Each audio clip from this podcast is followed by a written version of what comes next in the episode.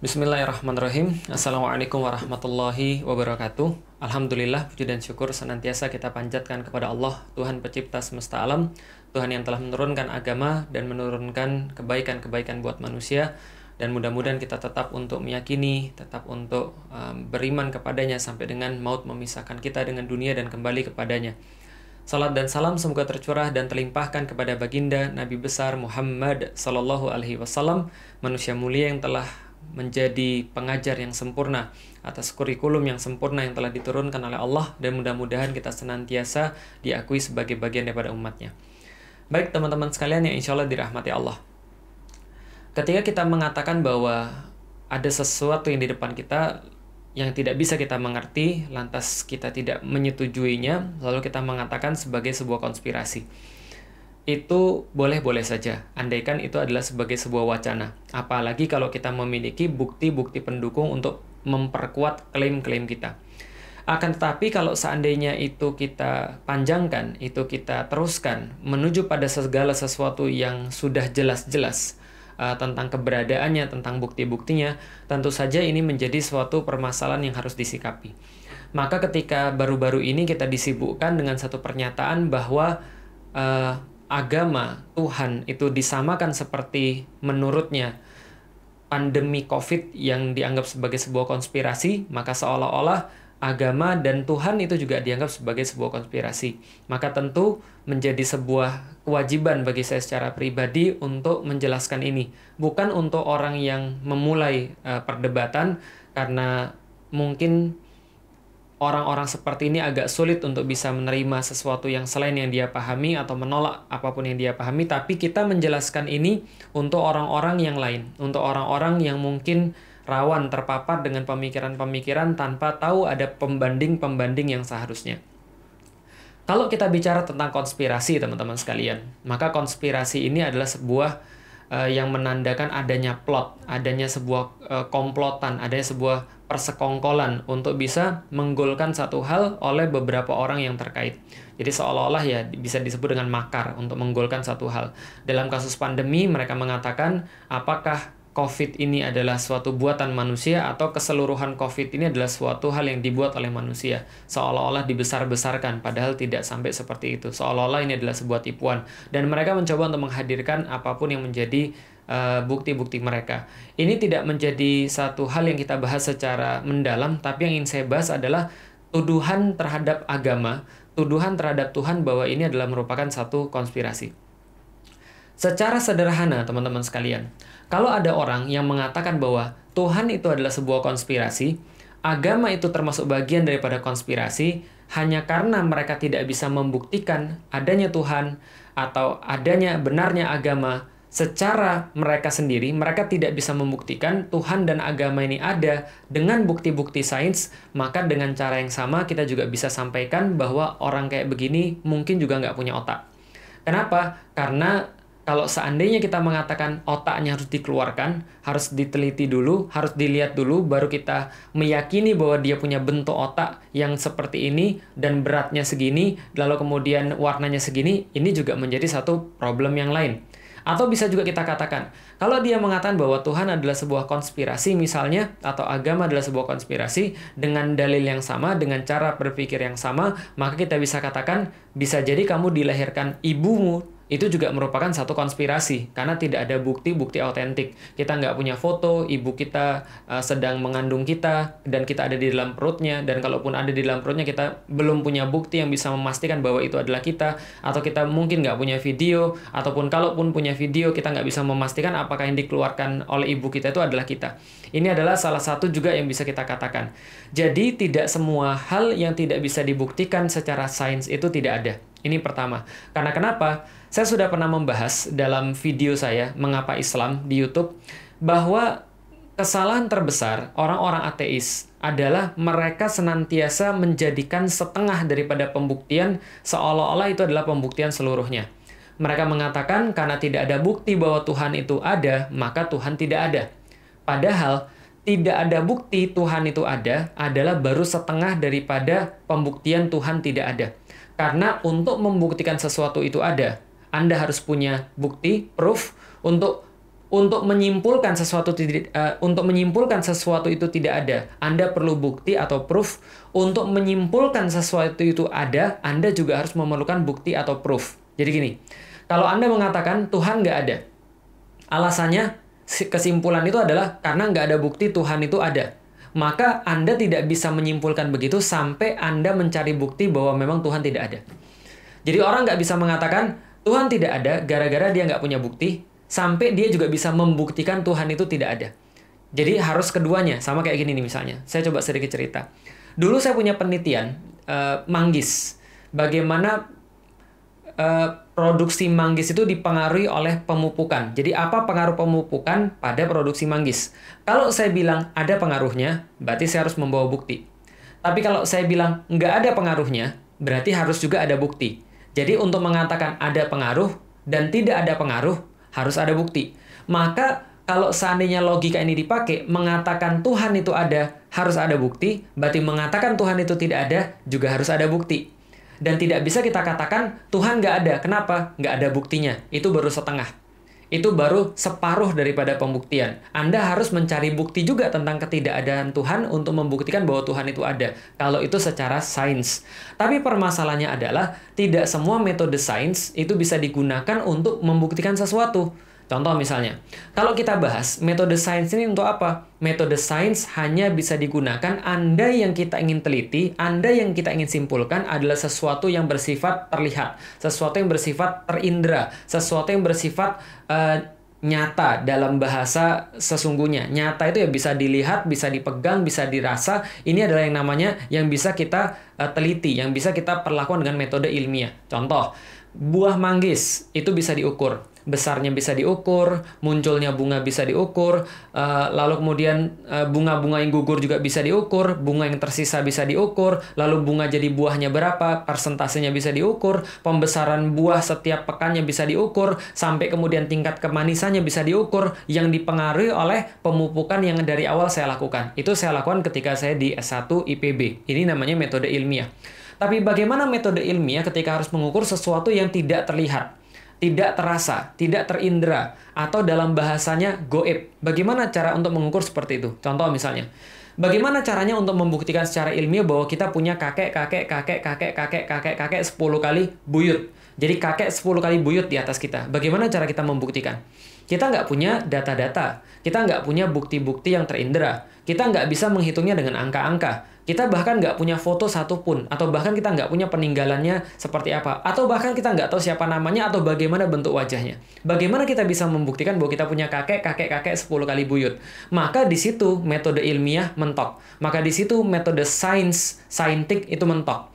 Uh, metode yang kita gunakan ketika kita meneliti uh, segala sesuatu di kuliah yang bersifat eksak itu menjadi sesuatu jalan buntu. Nah, maka di sinilah ada yang namanya metode rasional. Apa itu metode rasional? Metode rasional adalah satu metode yang digunakan untuk mencapai pada satu fakta atau satu kebenaran dengan apa pun yang bisa ditunjukkan dengan sesuatu yang terindra. Jadi gini, kita bangun pagi, lalu kemudian kita melihat seluruh jalan basah. Maka dari jalan yang basah itu, itu terindra oleh mata kita, kita sudah bisa melihat basah, dan kita melihat keseluruhan kompleks kita basah, sampai luar-luarnya basah, maka kesimpulan kita, walaupun kita nggak pernah melihat, walaupun kita nggak punya rekamannya, walaupun kita nggak pernah tahu seperti apa, berarti malam tadi hujan, kemungkinan besar. Kemungkinan besar malam tadi hujan. Bisa nggak ada teori konspirasi yang mengatakan bahwa ada yang nyiremin? Bisa, tapi seberapa besar kemungkinannya? Ada orang yang mau nyiremin seluruh jalan atau seluruh kompleks atau bahkan seluruh Jakarta yang basah di pagi hari, yang malamnya kita nggak tahu terjadi apa. Maka kesimpulan paling dekat adalah terjadi hujan. Itu adalah salah satu cara menentukan kebenaran dengan metode rasional. Contoh lain misalnya, kita bisa mengetahui kakek-kakek-kakek 10 buyut kita. Dia ada, itu dengan menggunakan metode rasional. Maka kita nggak perlu ketemu dengan kakek buyut kita kita nggak perlu pakai mesinnya Ant-Man misalnya untuk balik lagi ke masa lalu misalnya. Kita nggak perlu. Kita juga nggak perlu untuk uh, apa namanya punya foto dia. Tapi cukup dengan mengetahui bahwa kita ada, ini menunjukkan kepada kita bahwa adanya kakek kita, adanya kakeknya lagi, adanya kakeknya lagi sampai 10 uh, 10 generasi di atasnya. Artinya, kita bisa mengetahui sesuatu dari apa yang kita indera. Yang kita indera itu menunjukkan pada satu fakta yang lain. Maka dari situlah orang-orang Arab Badui, orang-orang Arab yang kurang pendidikannya pun bisa berkata, sesungguhnya kita tidak perlu melihat adanya unta, tapi cukup melihat kotoran-kotoran unta yang ditinggalkan di situ, maka kita ketahui tadi di sini ada unta. Karena karena tidak mungkin kotoran unta itu ada di situ dengan sendirinya. Berdasarkan cara berpikir yang sama, maka para ilmuwan-ilmuwan pada pada uh, pada waktu itu ketika maaf para para ilmuwan ketika membahas tentang kosmologi, ketika membahas tentang alam semesta dan sebagainya, mereka juga dapat kesimpulan yang hampir-hampir sama, yaitu adalah tidak mungkin bahwa alam semesta ini tercipta secara kebetulan ketika kita melihat kerumitan-kerumitan yang ada. Jangankan alam semesta, ngelihat manusia aja rumitnya minta ampun manusia dengan metode dengan sistem pernafasan, dengan sistem uh, apa namanya sekresi, dengan sistem ekskresi, dengan sistem pencernaan, dengan sistem apa pun juga. Bahkan kita dibuat takjub dengan setiap bagian daripada tubuh kita. Misal contoh, otot jantung ini ketika kita belajar adalah gabungan daripada otot lurik dan otot polos. Otot polos itu seperti otot usus. Dia gerakannya kecil, gerakannya lemah tapi terus-menerus. Sedangkan otot lorik seperti otot-otot e, kerja, seperti otot bicep misalnya. Dia ini kuat tapi cepat capek. Sedangkan otot jantung gabungan daripada keduanya. Dia tidak cepat capek seperti otot polos dan dia kuat seperti otot lurik. Dia gabungan daripada keduanya. Coba bayangkan kalau seandainya itu nggak pernah terjadi. Pertanyaannya, kenapa cuma ada di jantung aja, nggak di tempat yang lain? Tentu yang mengadakan tubuh ini, yang telah mendesain tubuh ini dengan kerumitannya tersendiri punya alasan. Itu baru bahas tentang otot. Kenapa kemudian otot jantung misalnya berdetak dari dulu sampai sekarang? Sedangkan tangan kanan saya kalau mengikuti gerakan jantung aja berdetak kayak begini, ini dua menit sudah capek banget. Tapi jantung kita nggak pernah capek, nggak pernah minta uh, untuk kemudian istirahat misalnya, overhaul misalnya, nggak pernah minta untuk begitu. Kenapa? Karena didesain secara sangat rumit sekali. Kalau kita membahas tentang alam semesta, lebih tinggi lagi. Kenapa? Karena kalau kita membahas tentang alam semesta, maka seorang profesor misalnya mengatakan bahwa kemungkinan alam semesta ini terjadi secara kebetulan itu adalah seper 10 pangkat 10 pangkat 1, 2, 3. Jadi coba bayangkan probabilitas alam semesta ini terjadi secara kebetulan adalah seper 10 pangkat 10 pangkat 1, 2, 3. Itu pun juga dikuatkan oleh Profesor Paul K. Davis yang kemudian membahas dengan hal yang sama juga berpendapat kira-kira sama. Bahwa ketika dia mengamati segala sesuatu di alam semesta, ketika terjadi Big Bang dengan kecepatan tertentu dan seterusnya, maka dia mengatakan bahwa andaikan kecepatannya berkurang, seper 10 pangkat uh, seper 10 pangkat 10 pangkat min uh, pangkat 18 saja itu sudah menyebabkan dunia ini tidak akan terna, uh, tidak akan pernah terjadi. Kenapa? Karena karena terlalu rumit penciptaan dunia ini, desain dunia itu terlalu rumit. Ada ada lagi ilmuwan yang lain mengatakan kalau ada yang dia bilang gini, kalau ada yang mengatakan dunia dan seisinya terjadi secara kebetulan, itu sama seperti mengatakan ada angin topan lewat ke dalam tempat pembuangan sampah yang ada segala macam di situ. Setelah lewat terjadilah Boeing 737 yang bisa langsung terbang. Dan itu sangat tidak mungkin. Artinya dari segi logika pun, dari segi rasional pun kita bisa menyimpulkan bahwa tidak mungkin semua ini tercipta secara kebetulan. Nah, jadi kalau seandainya kita mau membuktikan sesuatu, ya nggak semua harus ya dengan metode sains. Tapi bisa kita capai dengan metode rasional. Dan ini yang kita bisa lakukan pada agama. Itu baru berbicara tentang logika, berbicara tentang rasional. Kalau kita berbicara tentang Islam, ini lebih tinggi lagi. Islam beratus-ratus kali di dalam Al-Quran meminta manusia untuk berpikir dan menggunakan akal agar dia bisa dapat agama. Sebaliknya, Islam mengkritik bahkan mengatakan bahwa penghuni-penghuni neraka itu adalah orang-orang yang nggak pakai akalnya. Atau orang-orang yang mengira dia pakai akalnya. Allah mengatakan bisa di dalam Al-Quran, Walaqad zara'na li jahannama katsira minal jinni wal insi lahum qulubu la yafqahuna biha wa lahum a'yunun la yubsiruna biha wa lahum adhanun la yasma'una biha ulaika kal an'am bal hum adall. Allah katakan telah masuk ke dalam neraka jahanam kebanyakan daripada jin dan manusia. Mengapa? Karena mereka sudah dikasih oleh Allah akal tapi tidak dipergunakan.